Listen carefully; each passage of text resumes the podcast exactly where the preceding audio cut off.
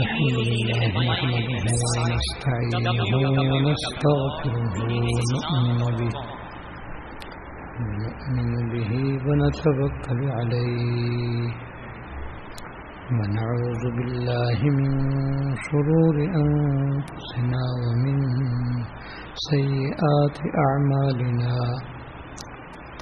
من يهده الله فلا مضل له ومن يضلله فلا ومن يضلله فلا هادي له وأشهد أن لا إله إلا الله وحده لا شريك له وأشهد أن سيدنا ونبينا ومولانا محمدا عبده ورسوله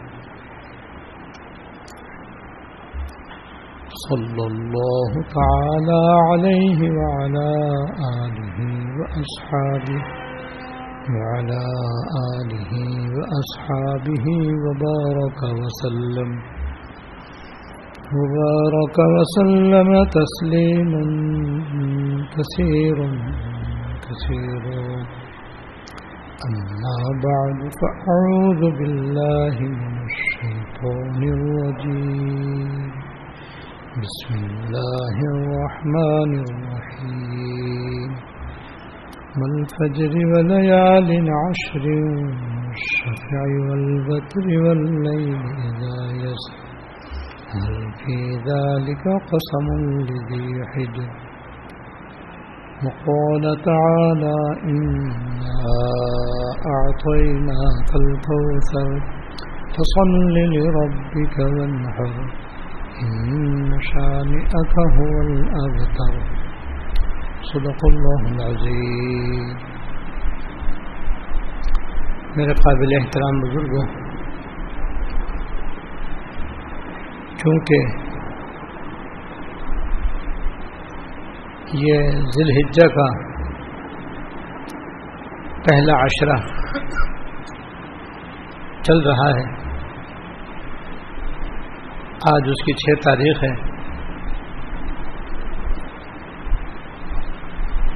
اس کے بعد آئندہ منگل سے پہلے پہلے یہ مبارک عشرہ پورا ہو جائے گا۔ اور دوسرے عشرے کے شروع میں دس گیارہ بارہ تاریخ کو قربانی کا مبارک عمل ہوتا ہے۔ اس لیے مناسب معلوم ہوتا ہے کہ اس کے بارے میں جو کچھ حادث طیبہ سے ثابت ہے، اس کا خلاصہ بیان کر دیا جائے۔ اس لیے آج حیات المسلمین کے سلسلے میں بات موقوف رہے گی۔ اور آئندہ منگل، چونکہ عید کا چوتھا دن ہوگا، اس لیے اس دن بھی بیان موقوف رہے گا۔ اس کے بعد ہی ان شاء اللہ تعالی دوبارہ یہ سلسلہ اللہ تعالیٰ کے فضل و کرم اور اس کی توفیق سے انشاءاللہ شروع ہوگا۔ یہ جو رات دن چل رہے ہیں، یہ بڑے قیمتی ہیں۔ اور ان کے بڑے فضائل ہیں، احادیث طیبہ میں۔ بعض فضائل تو رات اور دن دونوں کے ہیں۔ بعض صرف دن کے ہیں اور بعض صرف رات کے ہیں۔ اور نو ذی الحجہ سے ایک واجب شروع ہوگا تکبیر تشریف اور دس ذی الحجہ سے ایک اور واجب شروع ہوگا قربانی۔ ان سبھی کے بارے میں میں تھوڑا تھوڑا انشاءاللہ بیان کروں گا۔ یہ جو مبارک دن فی الحال چل رہے ہیں، ان کو عشرہ ذی الحجہ کہتے ہیں۔ اور صورت الفجر کے شروع میں جو آیات میں نے پڑھی ہیں، ان میں اللہ پاک نے ان راتوں کی قسم کھائی ہے۔ بلفجر ولیالین عشرین۔ قسم فجر کی اور دس راتوں کی۔ تو یہ دس راتیں چونکہ بڑی مبارک ہیں اور بڑی محترم اور بڑی معذم ہیں، اس لیے اللہ پاک نے انہیں قسم کھائی۔ اللہ تعالیٰ قسم کھانا بھی ان کے عظیم الشان ہونے کی طرف اشارہ ہے۔ چنانچہ احادیث میں یہ فرمایا گیا ہے کہ یہ دن رات اتنے اللہ تعالیٰ کے یہاں قابل عظمت اور قابل احترام ہے کہ کوئی اور دن رات اتنا معظم اور محترم نہیں۔ دوسری فضیلت یہ ہے کہ ان دن رات میں اگر کوئی عمل کیا جائے گا تو وہ اس قدر محبوب ہے، اس قدر محبوب ہے کہ باقی دنوں کا عمل اس قدر محبوب نہیں ہے۔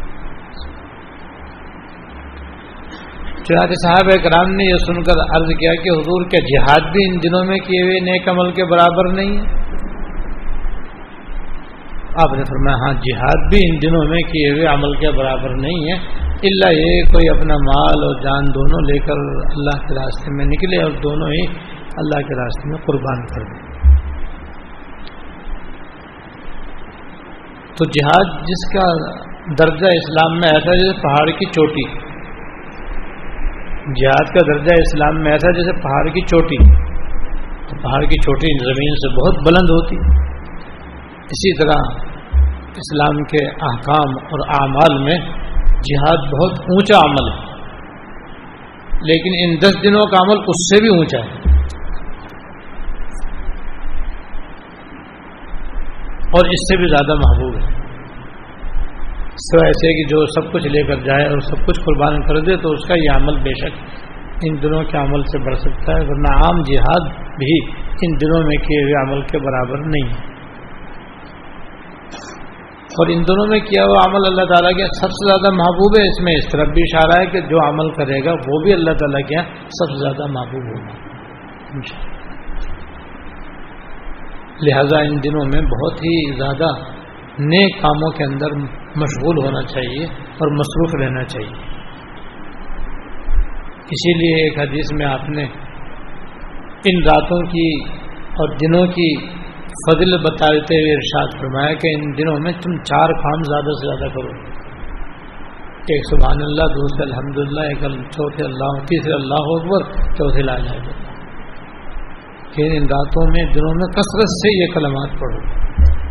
کثرت سے سبحان اللہ، کثرت سے الحمد للہ کثرت سے اللہ اکبر، کثرت سے لا الہ الا اللہ یہ ایسے ہی ہے جیسے رمضان شریف کے بارے میں حدیث میں سرکار دو عالم صلی اللہ علیہ وسلم نے فرمایا کہ رمضان شریف میں چار کام زیادہ سے زیادہ کرو۔ ان میں سے دو کام تو ایسے ہیں جن سے تم اپنے پروردگار کو راضی کرو گے۔ اور دو کام ایسے ہیں کہ جن کے تم سخت محتاج ہو، جن کے بغیر تمہارا کام نہیں چل سکتا۔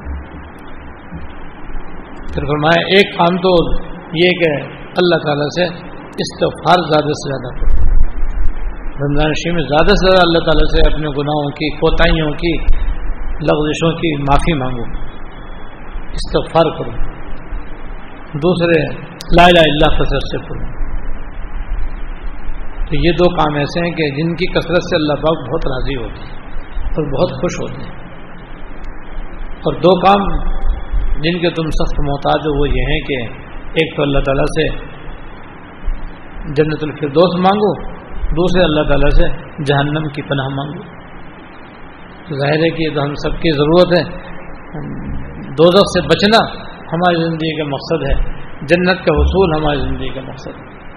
ہم اس کے محتاج ہیں۔ اس کے بغیر ہماری آخرت میں کامیابی نہیں۔ آخرت میں کامیابی جبھی ہے، جب اللہ پاک اپنے فضل سے جنت عطا فرما دیں اور دو سے پناہ عطا فرما دیں تو جیسے یہ چار عمل آپ نے رمضان میں بتلائے، ایسے یہ چار کلمات کثرت سے پڑھنے کے لیے آپ نے ان دنوں کے لیے فرمایا کہ یہ چار عقل میں زیادہ سے زیادہ پڑھو۔ وجہ یہ ہے کہ جتنے بھی کلمات ہیں،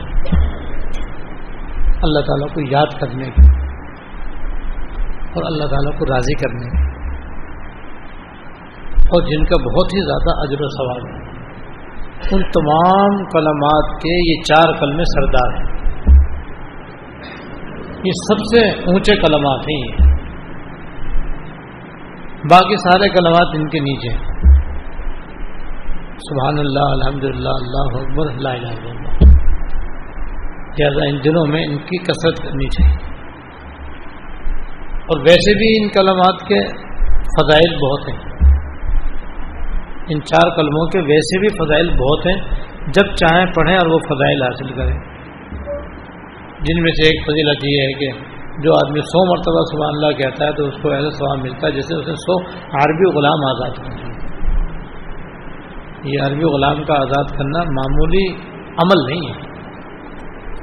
ایک آدمی غلام اللہ کی رضا کے لیے آزاد کرے تو اللہ تعالیٰ اس کے وجہ سے آزاد کرنے والے کے ایک ایک عضو کو دو دو سے آزاد کرنا یہاں سو دفعہ پڑھو تو سو غلام آزاد کرنے کا وہ بھی حضرت اسماعیل علیہ السلام کی اولاد میں سے آزاد کرنے کا سواب ملتا ہے۔ جس کی فضیلت اور زیادہ ہے۔ تو ایک غلام کے آزاد کرنے کے بدلے تو پڑھنے والا دو دس سے آزاد ہوگا، باقی کے ذریعے اللہ تعالیٰ ان شاء اللہ میں اور جنت میں نعمت عطا فرمائیں گے، درجات عطا فرمائیں گے۔ اتنی بڑی فضیلت ہے۔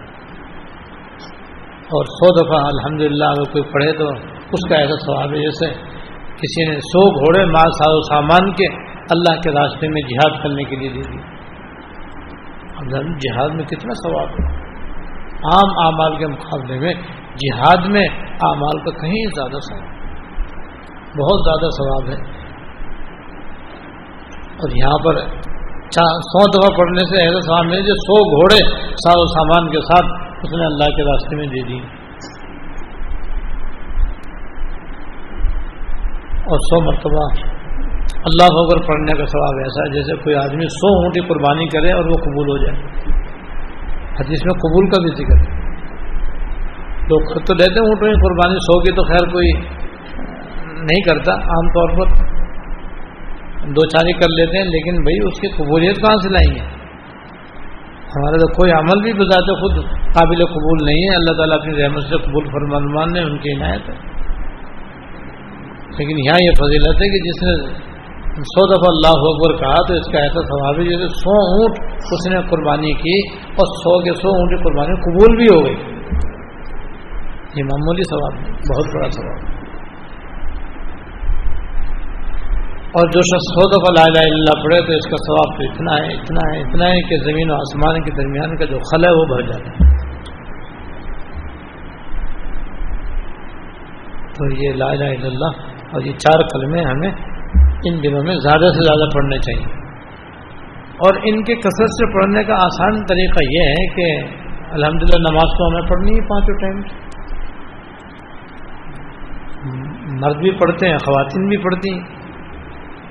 ان کو چاہیے کہ جب نماز پڑھنے کے لیے آئیں تو اول تو کوشش کریں جلدی مسجد میں آ جائیں۔ اذان سے پہلے آ جائیں تو نور اذان ہو۔ ورنہ اذان ہوتے ہی مسجد میں آ جائیں، سب کام چھوڑ دیں۔ اور مسجد میں آنے کے بعد سنتوں، نقلوں کا وقت ہو تو ان کو ادا کرنے کے بعد اگر جماعت میں کچھ وقت ہو تو یہ چار تصویر پڑھ لیں بیٹھے بیٹھے۔ اور اگر پہلے نہ پڑھ سکیں تو نماز کے بعد پڑھ لیں سنتوں نقلوں سے فارغ ہو کر ایک تصویر ان کی پڑھ لیں اس طرح سے ہم روزانہ پانچوں نمازوں میں اگر ان کو پڑھیں گے تو پانچ پانچ سو مرتبہ ہو جائیں گے۔ پانچ پانچ سو کی آپ فضیلت یاد کر لو کتنی کتنی بڑی فضیلت ہوگی۔ جب سو سو کی یہ فضیلت ہے، پانچ پانچ سو کی کتنی فضیلت ہوگی؟ اور اگر کوئی پانچ پانچ تصویر پہلے پڑھ لے، پانچ تصویر بعد میں پڑھ لے، تو ہزار ہزار مرتبہ ہو جائے گا اس کا۔ کتنی بڑی فضیلت ہو جائے گی۔ اور چلتے پھرتے لا اللہ پڑھتے رہے۔ تو یہ ان دنوں کا خاص عمل ہے۔ جس کی حدیث میں خاص ترغیب آئی ہے۔ اور جب حضور کی طرف سے کسی خاص دن رات کے بارے میں کوئی خاص عمل منقول ہو تو اس کو زیادہ ترجیح دینی چاہیے بنسبت دوسرے اعمال کی۔ تو ان دنوں میں آپ نے ان چار قلموں کو کثرت سے پڑھنے کی تلقین فرمائیے تو ہمیں بھی اس پر عمل کرنا چاہیے۔ چلتے پھرتے، اٹھتے بیٹھتے، زیادہ سے زیادہ ہم یہ کلمات پڑھتے رہیں۔ ان کلمات کی یہ فضیلت ہے۔ یہ تو ہو گئی عمومی فضیلت ان دس دنوں کی۔ ایک فضیلت رات کی اور ایک فضیلت دن کی۔ رات کی فضیلت تو یہ ہے کہ اس میں ہر رات کی عبادت شب قدر کے برابر ہے۔ شب قدر کی عبادت کا ثواب تو معمولی نہیں ہے۔ شب قدر کی ایک رات کی عبادت تیس ہزار راتوں کی عبادت سے بڑھ کر ہے تیس ہزار۔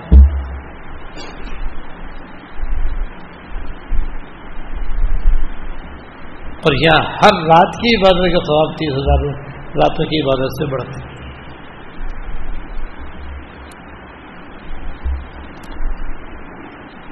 اس طرح سے یہ دس شب قدر ہیں سمجھو۔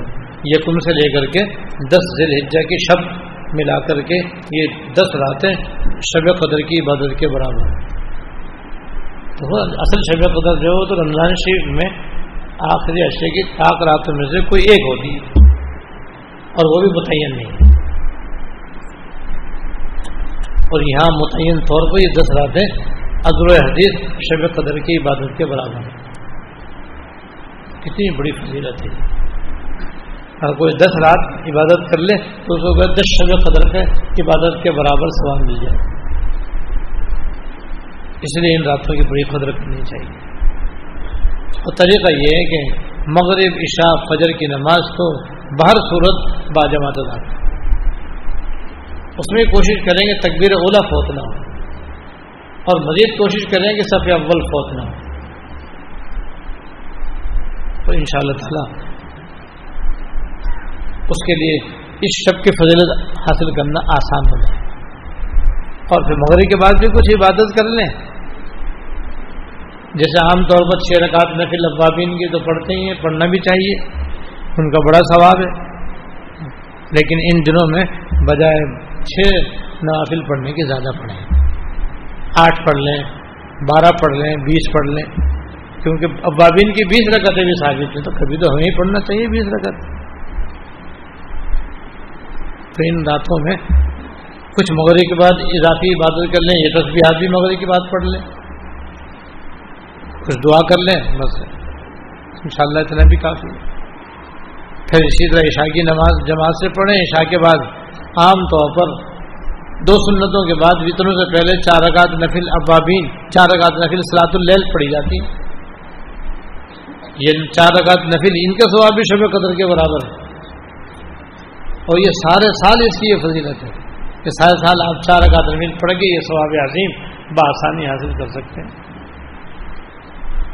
اور کم سے کم چار ہے۔ آپ ان ان راتوں میں آٹھ پڑھ لیں، بارہ پڑھ لیں۔ پھر وطر پڑھ لیں، وطر کے بعد پھر یہ تصویرات پڑھ لیں۔ اور روزانہ جو صبح شام کی تصویرات ہیں، وہ رات کو پڑھ لیں، سویرے کی دن کو پڑھ لیں۔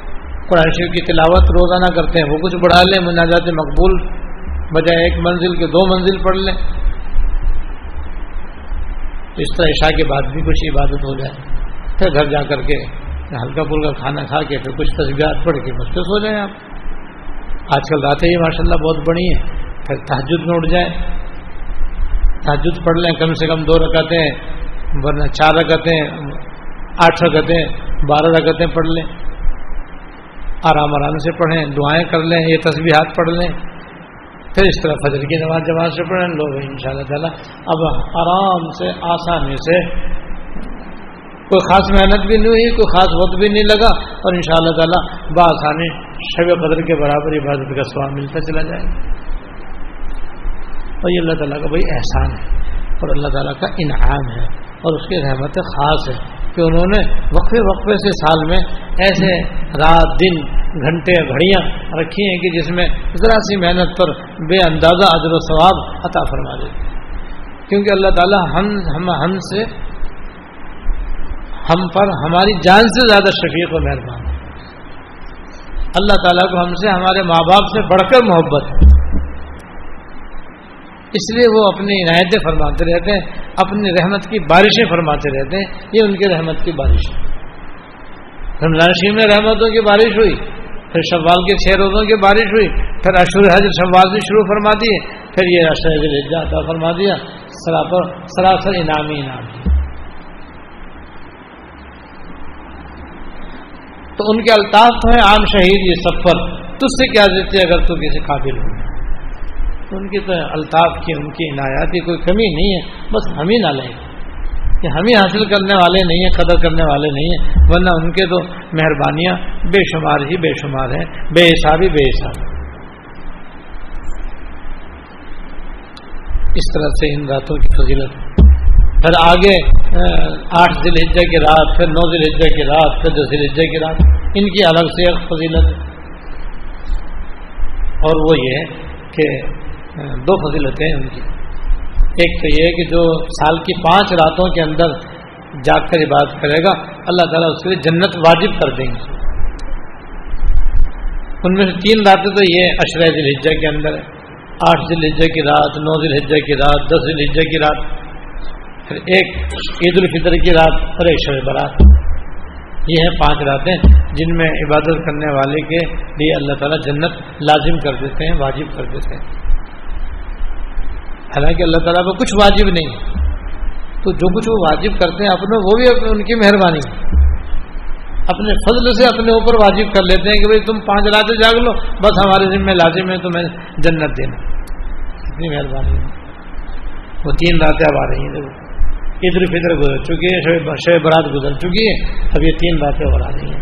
یہ سال کی پانچ مبارک راتیں۔ ایک یہ فضیلت ہے، دوسری دو راتوں کی الگ فضیلت ہے، وہ ہے شب عید اور شب بقرعید۔ شب عید اور شب بقرعید شب بقرعید آنے والی۔ ان دو راتوں کی الگ سے حدیث میں یہ فضیلت آئی ہے کہ جو شخص ان دو راتوں میں جاگ کر عبادت کرے گا، تو اس کا اس روز دل مردہ نہ ہوگا جب سب کے دل مردہ ہو جائیں۔ گے اور دل کے مردہ ہونے کا مطلب یہ ہے کہ قیامت بھی برحق ہے، اس کی دہشت بھی برحق ہے۔ قرآن میں اللہ پاک نے فرمایا ان زلزلہ سازش عظیم قیامت کا زلزلہ بہت بڑی چیز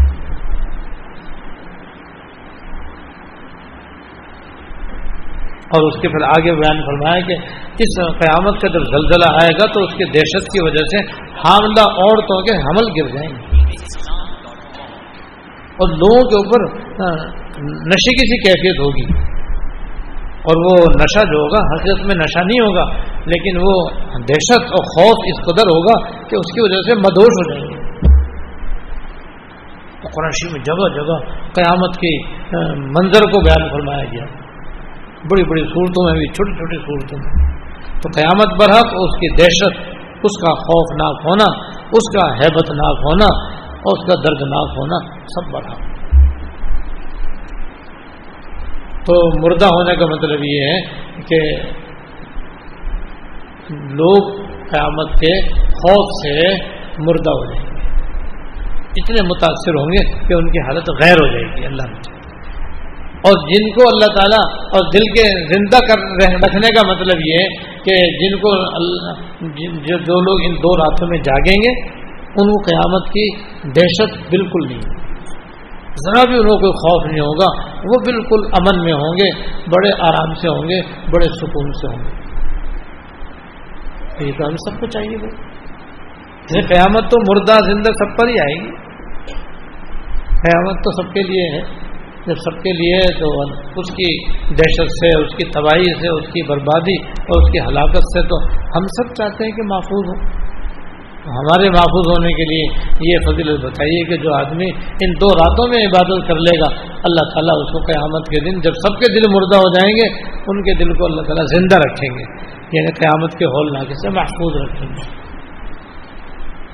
عام طور پر ہمارے ماحول و معاشرے میں دیکھا جاتا ہے کہ عید اور بقر عید کی رات جو ہوتی ہے، وہ گھومنے پھرنے میں گزار دی جاتی ہے۔ عام طور پر عید کی رات بازاروں میں گھومنے میں گزار دی جاتی ہے اور بقرعید کی رات جانور کی مارکیٹ دیکھنے میں گزار دی جاتی ہے کیونکہ آج کل مارکیٹیں بھی یہاں تو خاص طور سے بہت ہی روشنی والی ہوتی ہے اور عجیب عجیب جانور آتے ہیں۔ قربانی کے بس لوگ گھومنے پھرنے نکل جاتے ہیں اور جانور خریدنا کبھی ہوتا ہے نہیں ہوتا، لیکن جانور دیکھنے والے زیادہ ہوتے دام پوچھنے والے زیادہ ہوتے تو یوں ہی رات ضائع کر دی جاتی تو یاد رکھو، یہ ہمارے یہاں جو تصور ہے کہ یہ راتیں جو ہیں وہ گھومنے پھرنے کی ہیں، یہ بڑا غلط تصور ہے۔ حادث طیب میں ان راتوں کو بھی جاگنے کی رات بتایا ہے، عبادت کی رات بتایا ہے۔ جس شب قدر عبادت کی رات ہے، شب برات عبادت کی رات ہے، ایسے ہی عید و بقرعید کی رات بھی عبادت کی رات ہے۔ اس بات، اس سنت کو ہمیں زندہ کرنا چاہیے۔ بہت کم ہیں جو ان راتوں کو عبادت میں گزارنے والے۔ ہیں اور ان کی گزارنے کا مطلب بھی وہی ہے کہ مغرب، عشاء اور فجر جماعت سے پڑھیں اور باقی کچھ اضافی عبادت کر کے اور اللہ تعالیٰ کی یاد میں ان راتوں گزاریں۔ ساری رات جاگے تو بہت ہی اچھا ورنہ کم از کم اتنا بھی کر لے گا تو انشاءاللہ شاء اللہ سے معروف نہیں رہے یہ تو راتوں کی فضیلت ہو گئی۔ ایسی دنوں کی بھی الگ سے فضیلت۔ وہ فضیلت یہ ہے کہ دن میں، ان دنوں میں سے ہر دن کا روزہ ہر ہر دن کے روزے کا ثواب ایک سال کے روزوں کے ثواب کے برابر ہے۔ اب دسویں تاریخ کا روزہ تو حرام ہے، اسے چھوڑ دیں تو نو روزے بنتے ہیں۔ اب وہ کوئی مسلمان مرد یا عورت نو کے نو روزے رکھ لے تو اس کو نو سال کے روزوں کا سواب اور آپ کو معلوم ہے کہ یہ سوال ایک سال کے روزوں سواب رمضان شریف میں جب ملتا ہے، جب کوئی رمضان شریف کے پورے روزے رکھے اور شوال کے چھ روزے رکھے۔ جب اس کو پورے سال کا ثواب ملتا ہے۔ اور یہاں اللہ پاک نے یہ مہربانی فرمائی کہ چھتیس روزے نہیں، بس ایک روزہ رکھو اور ایک سال کے روزوں کا ثواب ملے۔ دو روزے رکھو تو دو سال کے روزے ہو گئے، نو کے نو رکھو تو نو سال کے روزے ہو گئے۔ اب چھ دن تو گزر گئے، بس اب تین دن ہو رہے۔ تو کم از کم تین دن ہی ہم رکھ لیں۔ اور خواتین کے ذمے روزے قضا ہوتے ہیں، وہ اپنے قضا رکھ لیں۔ اصلی روزہ ان کا قضا کا ہو، ضمن یہ نیت کر لیں کہ ان راتیں، ان دنوں کی فضیلت بھی ہم حاصل کرتے ہیں، ان کی بھی نیت کرتے ہیں۔ تو انشاءاللہ ان کو اپنی نیت کا ثواب بھی ملے گا۔ اور قضا بھی ہو جائے گی۔ اور دن میں موسم بھی ایسا ہے کہ روزہ رکھنا کچھ مشکل نہیں۔ اور پھر جو عرفے کا روزہ ہے، جو اللہ تعالی ہم سبھی رکھ لیں کہ عرفے کا جو روزہ اس کی الگ سے بھی ایک فضیلت ہے۔ اور وہ فضیلت عدر حدیث یہ ہے کہ جو عرفے کا روزہ رکھے گا، اللہ تعالیٰ اس کے اگلے پچھلے ایک سال گناہ معاف فرما دے گا۔ اس کے اگلے پچھلے ایک ایک سال گناہ اللہ تعالیٰ معاف فرما دے تو گناہوں کی بخشش ہو جانا بھی بہت بڑا فضل ہے۔ اللہ تعالیٰ کا بہت بڑا انعام ہے۔ یہ ان راتوں اور دنوں کے فضل ہیں۔ اور ایک خاص اور ضروری بات یہ ہے کہ ان دنوں میں جیسے اعمال کی فضیلت بہت زیادہ ہے، گناہ کا وبال بھی بہت زیادہ ہے۔ جیسے رمضان شریف میں نئے کاموں کا عدل ثواب بھی بہت زیادہ ہے، تو گناہ کا وبال بھی بہت زیادہ ہے۔ ایسی حج میں اور حرمین شریف میں جس طرح نئے کامال کا ثواب بہت زیادہ ہے، گناہ کا وبال بھی بہت سخت ہے۔ یہاں تک کہ اگر حج میں حج میں گناہوں سے نہ بچے تو اس کا حج بھی مبرور نہیں رہتا۔ ایسے ہی رات دن بھی بھائی جب یہ فضیلت والے ہیں اور برکت والے ہیں باعث عدل و ثواب ہیں، تو ان میں گناہوں سے بے حد بچنے کی ضرورت ہے۔ اور گناہوں کا تذکرہ ہمارے سامنے عموماً ہوتا رہتا ہے۔ موٹے موٹے بڑے بڑے گناہ ہم سبھی کو معلوم ہے ہم اپنا جائزہ لے لیں کہ ہم کون کون سے گناہ کر رہے ہیں۔ اگر خدا نخواستہ کچھ گناہ ہو رہے ہوں تو بلا تاخیر ان سے بچیں اور توبہ کریں۔ اور ان دنوں میں خاص طور سے بچنے کا اہتمام کریں۔ جس میں خاص طور سے بد نگاہی کے گناہ سے بچیں بد زبانی گناہ سے بچیں، غیبت کرنے سے بچیں، غیبت سننے سے بچیں۔ اور دیگر کبیرہ سغیرہ گناہوں سے بچنے کا اہتمام کریں۔ غلطی سے ہو جائیں تو فوراً توبہ کریں، لیکن بہت زیادہ گناہوں سے بچنے کا اہتمام کریں۔ کہ یہ دن رات جو ہے، یہ اللہ تعالیٰ کی یاد کرنے کے ہیں ان کی تابے داری کرنے کے، نیک کام کرنے کے ہیں گناہ کرنے کے۔ لیے جیسے رمضان شریف میں زیادہ سے زیادہ گناہوں سے بچنا، رمضان شریف کو قیمتی بنانا ایسے ان دن راتوں میں گناہوں سے بچنا، ان کو قیمتی بنانا اس کے بعد پھر نو ذیل کے فجر کی نماز سے تیرہ ذیل کی اثر کی نماز تک۔ ہر فرض نماز کے بعد ہر مسلمان مرد عورت پر چاہے وہ جماعت سے نماز پڑھے یا اکیلے نماز پڑھے، ایک مرتبہ تقبیر تشریق واجب ہے۔ تقبیر تشریق کہتے ہیں، اللہ حبر اللہ حبر اللہ الہ الا اللہ اللہ حبر اللہ حبر اللہ الحمد کہنے اللہ حبر اللہ حبر اللہ الہ الا اللہ اللہ حبر اللہ حبر اللہ الحمد کہنے کو تقبیر تشریق کہتے ہیں۔ یہ نو ذیل حجہ کی فجر کی نماز سے تیرہ ذیل حجہ کی اثر کی نماز تک ہر فرض نماز کے بعد ایک مرتبہ واجب ہے۔ اور تین دفعہ کہنا بدعت ہے اور منع ہے۔ بعض جگہ تین دفعہ کہنے کا رواج ہوتا ہے اور لوگ اس کو ضروری سمجھتے ہیں۔ تو بھائی ثابت ایک مرتبہ ہے۔ تین دفعہ نہیں ہے۔ یا تین دفعہ نہ پڑھیں۔ تین دفعہ پڑھنا ممنوع اور بدعت ہے۔ جس سے بچنا ضروری ہے۔ ایک مرتبہ پڑھیں، لیکن ایک مرتبہ کو بھی چھوڑیں۔ نہیں بس ہوتا ہے، مرد حضرات تو پھر بھی اس کو پڑھ ہی لیتے ہیں، کیونکہ جماعت سے عموماً نماز پڑھتے ہیں۔ اور جماعت سے نماز پڑھنے میں جب جماعت سلام پھیرا جاتا ہے فرض نماز سے، تو یا تو امام صاحب کو یاد ہوتا ہے، تو وہ پڑھ لیتے ہیں، تو اس کو دیکھ کر سب پڑھنے لگتے ہیں۔ اور امام بھولا ہوا ہے تو مقتدی کو یاد ہے کوئی نہ کوئی پڑھتا ہے، اس کی وجہ سے سب پڑھ لیتے ہیں۔ تو اس طرح سے مردوں کا واجب تو کافی حد تک ادا ہو جاتا ہے۔ ہاں کوئی اکیلے نماز پڑھے گا تو اس کا ہو سکتا ہے، بھول جائے۔ لیکن خواتین عام طور پر وہ، ان کو یہ مسئلہ بھی نہیں معلوم ہوتا کہ یہ ہم پر بھی واجب ہے اور ان سے بھول بھی زیادہ ہوتی لہذا خواتین خاص طور سے اس واجب کا ادا کرنے کا اہتمام کریں اور ان کے لیے آسان ترکیب میں بتا دیتا آسان ترکیب یہ ہے کہ وہ ایک کارڈ کے اوپر موٹا موٹا لکھ لیں کہ تصویر تشریح کہنی ہے۔ وہ اپنے مسلح کے آگے رکھ لیں۔ بس۔ جیسے سلام پھیریں گے تو یاد آ جائے گا کہ وہ تقبیر تشریح کہنی کہہ لیں۔ لیکن نماز میں نہیں پڑھے اس کارڈ کو اگر نماز میں اپنے زبان سے اس کو پڑھ لیا تو نماز بھی فاسد ہو جائے گی۔ ہم بس دیکھیں اور پڑھیں۔ زبان نہ ہلائیں بس۔ خالی دیکھیں، زبان نہ ہلائیں بس۔ اسلام پھیرنے کے بعد پھر تقبیر تشریف پڑھ لیں۔ تو یہ آسان ہے پھر اکثر خواتین یہی حضور بیان کرتے ہیں۔ ہمیں تو یاد ہی نہیں آیا ہمیں تو یاد ہی نہیں رہتا۔ بھائی، یاد رکھنے کا نسخہ موجود ہے۔ کریں اس پہ عمل کریں، لکھ کے رکھیں ان شاء اللہ تعالیٰ یاد آ جائے۔ بہرحال اس واجب، یہ واجب ہے۔ اس لیے اس واجب کا اہتمام کرنا چاہیے۔ اس کے بعد دس دن ہجا کو سب سے پہلے نماز عید ہے، جو مردوں پر واجب ہے۔ اور اس کی ایک سنت ہے جو اکثر اب متروک ہو گئی ہے۔ اکثر اس سنت کو اب لوگوں نے چھوڑ دیا ہے جس کے زندہ کرنے کی ضرورت ہے۔ اور انشاءاللہ اس کا وہی ثواب ملے گا جو ایک مردہ سنت کے زندہ کرنے کا ہے کہ حدیث میں آتا ہے کہ جس نے میری ایسی سنت زندہ کی جو مردہ ہو گئی ہو تو اس کو سو شہیدوں کے برابر ثواب ملے۔ وہ یہ کہ جب بقرعید کی نماز پڑھنے کے لیے جاتے ہیں تو عید ہو یا بقرعید دونوں کی اندر سنت یہ ہے کہ تقبیر تشریف پڑھتے ہوئے جائیں۔ عید الفطر میں تو یہ حکم ہے کہ آہستہ آہستہ پڑھتے ہوئے جائیں۔ کسی کو سنائی نہ دے کہ یہ تقبیر تشریف پڑھ رہا ہے۔ لیکن پڑھتے جائیں اور عیدگاہ پہنچتے جائیں کہ برابر عیدگاہ تک پڑھتے ہوئے چلے جائیں۔ اور بقر عید میں یہ سنت ہے کہ تقبیر تشریف پڑھیں اور ہلکی آواز سے پڑھیں۔ لیکن پڑھتے ہوئے جائیں۔ آپ دیکھ لو، یہ سنت کہیں نظر آتی ہے آپ کو؟ ہزاروں لاکھوں عید کی نماز پڑھنے کے لیے جانے والے ہوتے، لیکن آپ کو تقویر تشریف پڑھتے ہوئے آپ کو نظر نہیں آئیں گے۔ اللہ ماشاء اللہ اکا دکا کوئی پڑھتا ہو تو پڑھتا ہو۔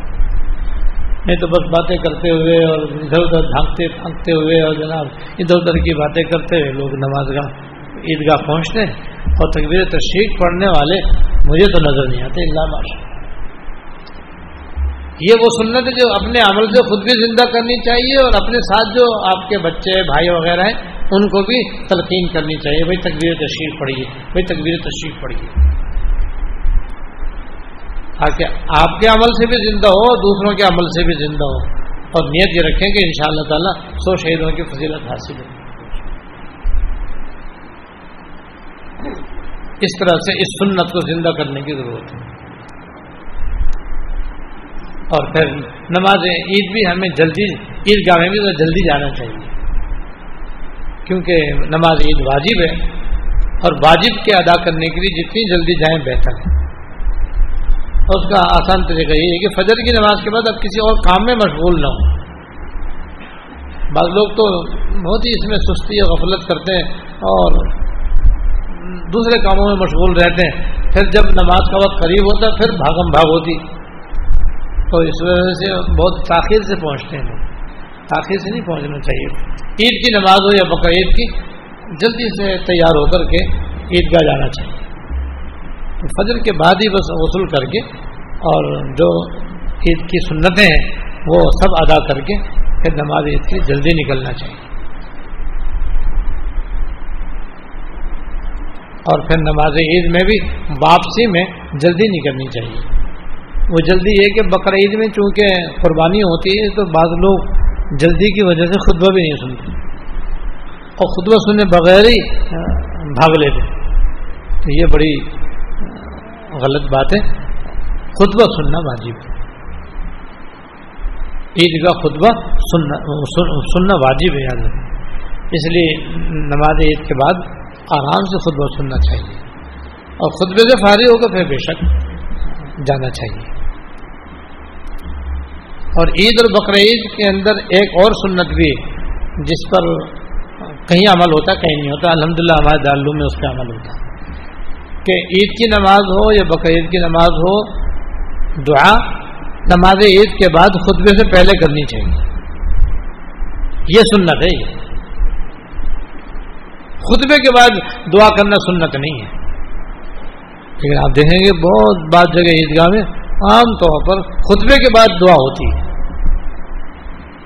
لیکن خطبے کے بعد دعا بعض علماء جائز کہتے ہیں، لیکن سنت نہیں ہے ہمارا سنت یہی ہے کہ دعا نماز عید کے بعد کرنی چاہیے۔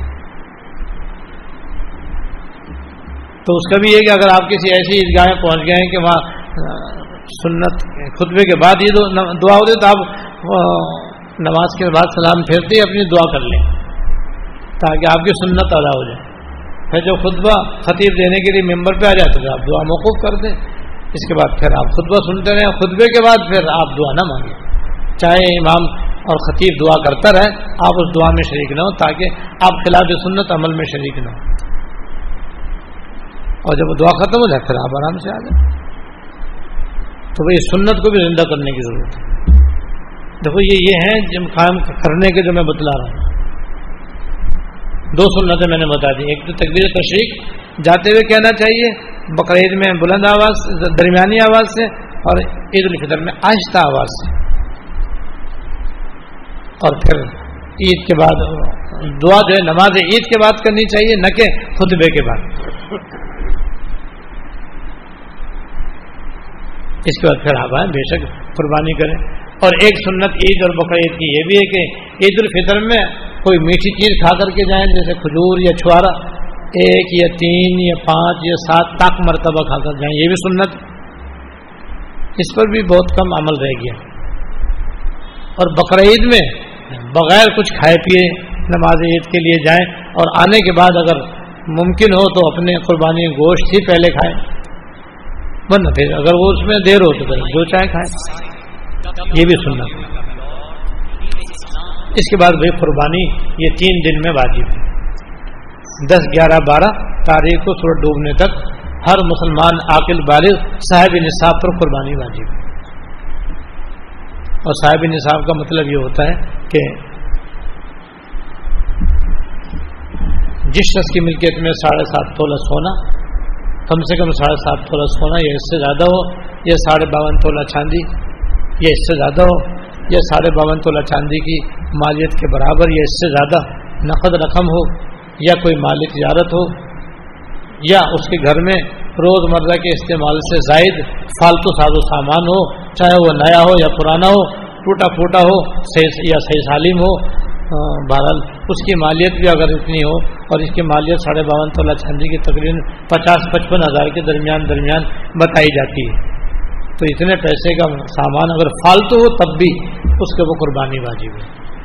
حالانکہ فالتو ساز سامان پہ کوئی زکوٰۃ نہیں ہے، لیکن اس کی وجہ سے قربانی واجب ہو جاتی ہے۔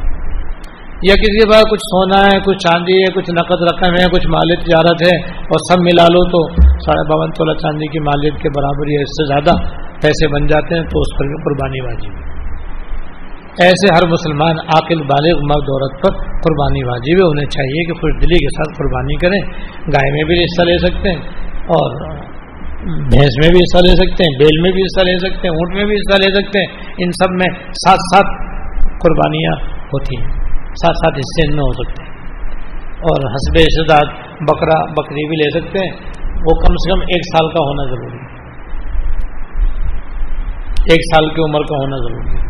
البتہ دمبا اور بھیڑ اگر موٹا تازہ ہو، صحیح اور فربا ہو، دور سے ایسا معلوم ہو کہ ایک سال کا ہے، تو اس کی بھی قربانی جائز ہے، اگرچہ وہ ایک سال سے کم کا ہے۔ بہرحال قربانی کا بڑا سوال۔ قربانی کی تین فضیلتیں ہیں جو احادیث ثابت ہیں۔ ایک فضیلت تو یہ ہے کہ جیسے ہی قربانی کے جانور کے، قربانی کے جانور کے جسم سے خون کا پہلا قطرہ زمین پہ گرے گا قربانی کرنے والے کی بخشش ہو جائے یہ بہت بڑی فضیلت ہے۔ اسی لیے یہ مستحب ہے قربانی جس پر واجب ہو کہ وہ یکم ذیل سے قربانی کرنے تک اپنے بال اور ناخن نہ کاٹے۔ اس میں علماء یہ حکمت بتلاتے ہیں کہ اس میں حکمت یہی ہے کہ جب اس کی قربانی ہوگی اور جب اس خون کا پہلا قطرہ جسم سے نیچے گرے گا تو قربانی کرنے والے کی جسم کے بال بال کی بخشش ہو جائے۔ تو جو ناخون اور بال موجود ہوں گے، ان کی بخشش ہوگی، جو پہلے کاٹ لیے وہ ماں، اس بخشش سے معروم ہو جائیں گے۔ اس لیے حکمت یہ ہے کہ یکم یکم ذیل سے قربانی کرنے تک بال ناخن نہ قطرے جب ان کی بخشش ہو جائے، پھر قطرے ایک فضیلت تو یہ ہے۔ اور دوسری فضیلت یہ ہے کہ قربانی کا جانور سری پائے کان کھال، کھر، ہڈیوں دم کے ساتھ ستر گنا وزنی کر کے میزان عمل میں رکھا جائے۔ اگر ایک من کا بکرا ہے تو ستر من کر کے رکھا جائے گا۔ ستر گنا وزنی کر کے اس کو رکھا جائے گا اور صحیح سالم رکھا جائے گا۔ جیسے صحیح سالم قربانی کہتے ہیں، ویسے صحیح سالم۔ اور جو گوشت کے علاوہ باقی اس کے اعضا پھینک دیے جاتے ہیں وہ بھی اللہ پاک اپنی رحمت سے تول میں شامل فرما دیں ہم نے تول سے نکال دی۔ اللہ پاک نے ہمارے حق میں خیر خائی فرماتے ہوئے ان کو تول میں شامل کر کتنی مہربانی، کتنا ثواب ہے۔ اور تیسری فضیلت یہ ہے کہ قربانی کرنے والا جو ہے، اس کو اللہ تعالیٰ قربانی کی جانور کے ایک ایک بال کے بدلے ایک نیکی عطا فرما اب گناہوں کی بخشش بھی ہو رہی ہے، لاکھوں کروڑوں نیکیاں بھی عطا فرما رہے ہیں۔ اتنی بڑی فضیلت۔ ہے تو صحابہ کرام نے تعجب سے پوچھا کہ حضور، یہ جو بھیڑ دمبے ہیں، جن کے جسم پر اون ہوتے ہیں انہیں کیا حکم ہے؟ کیونکہ ان کے بال تو بہت ہی بے شمار ہوتے بات دمبے بھیڑتے ویسے پتہ ہی نہیں چلتا ان کا منہ کہاں ہے دم کہاں ہے اتنے بال ان کے اوپر ہوتے ہیں کہ وہ بالکل گول مٹولنے لگتے ہیں۔ ان کا بھی یہ سوال۔ ہر بال کے، ہر بال کے بدلے ایک نیکی ملے۔ کیا فضیلت؟ اس لیے یہ فضیلت تو ایسی ہے کہ غریب سے غریب آدمی کو بھی قربانی کر لینی چاہیے۔ کہ اگرچہ واجب نہیں ہے، لیکن ثواب عظیم تو حاصل ہو سکتا ہے، اس کو بھی۔ لیکن جو غریب ہے وہ بعض دفعہ یہ کہتا ہے ہم کہاں سے قربانی کریں کریں کہتے قربانی تو بہت مہنگی۔ ہے تو اس کی ترکیب ہی ہے۔ اس کی آسان ترکیب یہ کہ سارے سال ہر مہینے جو کچھ بھی تم آمدن ہوتی ہے، مہینے مہینے جو بھی آمدنی ہوتی ہے، اس میں سے پانچ سو روپے جمع کرتے پانچ سو روپے کبھی ہزار روپے کبھی پانچ سو روپے کبھی ہزار روپے، جتنی بھی جس کو توفیق ہو، جمع کرتے ہو، ہر مہینے جمع کرتے ہو۔ اگر کسی کی ہفتہ وار مزدوری ملتی تو ہفتہ وار اس میں سے سو سو روپے نکالتا رہا سو پچاس روپے نکالنا کیا مشکل ہے؟ آج کل تو پانچ سو کی بھی کوئی ویلیو نہیں۔ تو ہزار پانچ سو اس طریقے سے مہینے میں جمع کرتے ہیں اس کے بعد جب بارہ مہینے گزریں گے تو خود ہی پانچ چھ ہزار ہو جائیں گے۔ پھر دو تین ہزار ملا لو سات ہزار میں قربانی کے اندر حصہ مل جاتا ہے، گانے میں حصہ آسانی سے مل جاتا ہے۔ لو صاحب، جس پہ قربانی واجب نہیں تھی، اس کو بھی بآسانی قربانی کرنے کا موقع نکل آیا۔ تو کوئی یہ بہانہ نہیں کرے کہ میں تو غریب آدمی میں کہاں سے کروں؟ بھائی ترکیب موجود ہے، ترکیب پہ عمل کرو گے، تم بھی کر سکتے ہو، جیسے مالدار کر رہے ہیں، تم بھی کر رہے ہو۔ جیسے ان کو سواب مل رہا ہے، تمہیں سواب مل سکتا ہے۔ اور اگر کوئی بالکل یہ چاہتا ہے کہ میں ایک پیسہ پائی بھی خرچ نہ کروں۔ بس مفت میں مجھے سامان مل جائے تو اس کا بھی حل ہے۔ میں پہلے ایک شعر سن لوں پھر کے بعد یہ سناؤں گا۔ تو ملے تو کوئی مرض نہیں، نہ ملے تو کوئی دوا نہیں۔ تو ملے تو کوئی مرض نہیں، نہ ملے تو کوئی دوا نہیں۔ تو یہ کہ مشکا شریف میں یہ روایت ہے کہ جو آدمی یکم ذیل حجت سے دس ذیل حجت تک اپنے بال اور ناخن نہ کاٹے اور قربانی بھی نہ کر سکے۔ تو دس دل ہجا کو اس کا بال لاخن کاٹنا، یہ قربانی قائم مقام ہے۔ یعنی اس کو ادنا درجے میں ان شاء اللہ قربانی کا ثواب مل جائے گا۔ ورنہ سرکار دو عالم صلی اللہ علیہ وسلم نے خود ہماری طرف سے یعنی آپ نے اپنی ان امتیوں کی طرف سے جو دنیا میں آ کر کے قربانی نہ کر سکیں گے، آپ قربانی فرما دیں صلی اللہ علیہ وسلم، صلی اللہ علیہ وسلم۔ تو کتنا آپ کا احسان ہے۔ تو اللہ پاک بھی رحمان و رحیم ہے اور واقع آپ بھی رحمۃ اللہ عالمین ہے لہٰذا اب ہمیں ان دنوں کی قدر کرنی چاہیے۔ اللہ تعالیٰ ہم سب کو توفیق عطا فرمائے۔ واقع اللہ الحمد، لا نحصي ثناء عليك أنت كما أثنيت على نفسك اللهم صل على سيدنا مولانا محمد وعلى آل سيدنا ومولانا محمد وبارك وسلم۔ اللهم صل على سيدنا مولانا محمد وعلى آل سيدنا مولانا محمد وبارك وسلم. ربنا ظلمنا أنفسنا وإن لم تغفر لنا وترحمنا لنكونن من الخاسرين. ربنا ظلمنا أنفسنا وإن لم تغفر لنا وترحمنا لنكونن من الخاسرين. ربنا هب لنا من أزواجنا وذرياتنا قرة أعين واجعلنا للمتقين إماما. اللهم اغفر لنا وارحمنا وعافنا وعافنا یا رحم الرحمین یا رب العالمین یا حی یا قیوم یا ذلال والاکرام ہم سب کے اگلے پچھلے چھوٹے اور خفیہ علانیہ ہر قسم کے گناہوں معاف فرما. یا اللہ، ہم سب کو اگلے، ہم سب کے اگلے اور پچھلے چھوٹے اور بڑے خفی اعلانیہ، ہر قسم کے گناہوں کو معاف فرما. یا اللہ، ان مبارک راتوں، دنوں کی دل و جان سے قدر کرنے کی توفیق عطا فرما۔ ان کے جو فضائل اور فوائد ہم نے سنے، ان کے حاصل کرنے کی توفیق عطا فرما۔ یا اللہ، ان راتوں کی قدر کرنے کی توفیق عطا فرما۔ زیادہ سے زیادہ عبادت کی توفیق عطا فرما۔ دنوں کو روزہ رکھنے اور اپنی یاد میں گزارنے کی توفیق عطا فرما۔ یا اللہ، ہم سب کو اپنی مرضیات پہ چلنے کی توفیق عطا فرما۔ اور اپنے فضل سے، اپنے کرم سے جتنے گناہ ہو گئے سب معاف فرما اور آئندہ دیگر تمام گناہوں سے بچنے کی توفیق عطا فرما۔ یا اللہ، تمام گناہوں سے بچنے کی توفیق عطا فرما۔ عرفے کا روزہ نصیب فرما۔ شب عید کی عبادت کی توفیق عطا فرما۔ یا اللہ، جن دو سنتوں کا ذکر کیا گیا ہے، ہم سب کو اپنے عمل سے ان کو زندہ کرنے کی توفیق عطا فرما۔ اور اپنے کرم اور اپنے فضل سے یا اللہ یا اللہ یا اللہ، خوش دلی کے ساتھ قربانی کرنے کی توفیق عطا فرما اور اپنے حمد سے قبول فرما۔ تمام مسلمانوں کے لیے قربانی کرنے کو آسان فرما۔ ہم سب کی تمام نیک حاجتیں پوری فرما۔ اور ہم سب کا خاتمہ خالص اور کامل ایمان پر فرما۔ ہم سب کی تمام نیک حاجتیں پوری فرما۔ تمام بیماریاں پریشانیاں تکلیفیں دور فرما۔ تمام بیماریاں پریشانیاں تکلیفیں دور فرما۔ دنیا اور آخرت کی ہر خیر عطا فرما۔ ہر شر سے پناہ عطا فرما۔ ربنا تقبل منا انك انت السميع العليم وتب علينا انك انت التواب الرحيم صلى الله تعالى على النبي الكريم محمد وعلى اصحابه اجمعين امين برحمتك يا ارحم الراحمين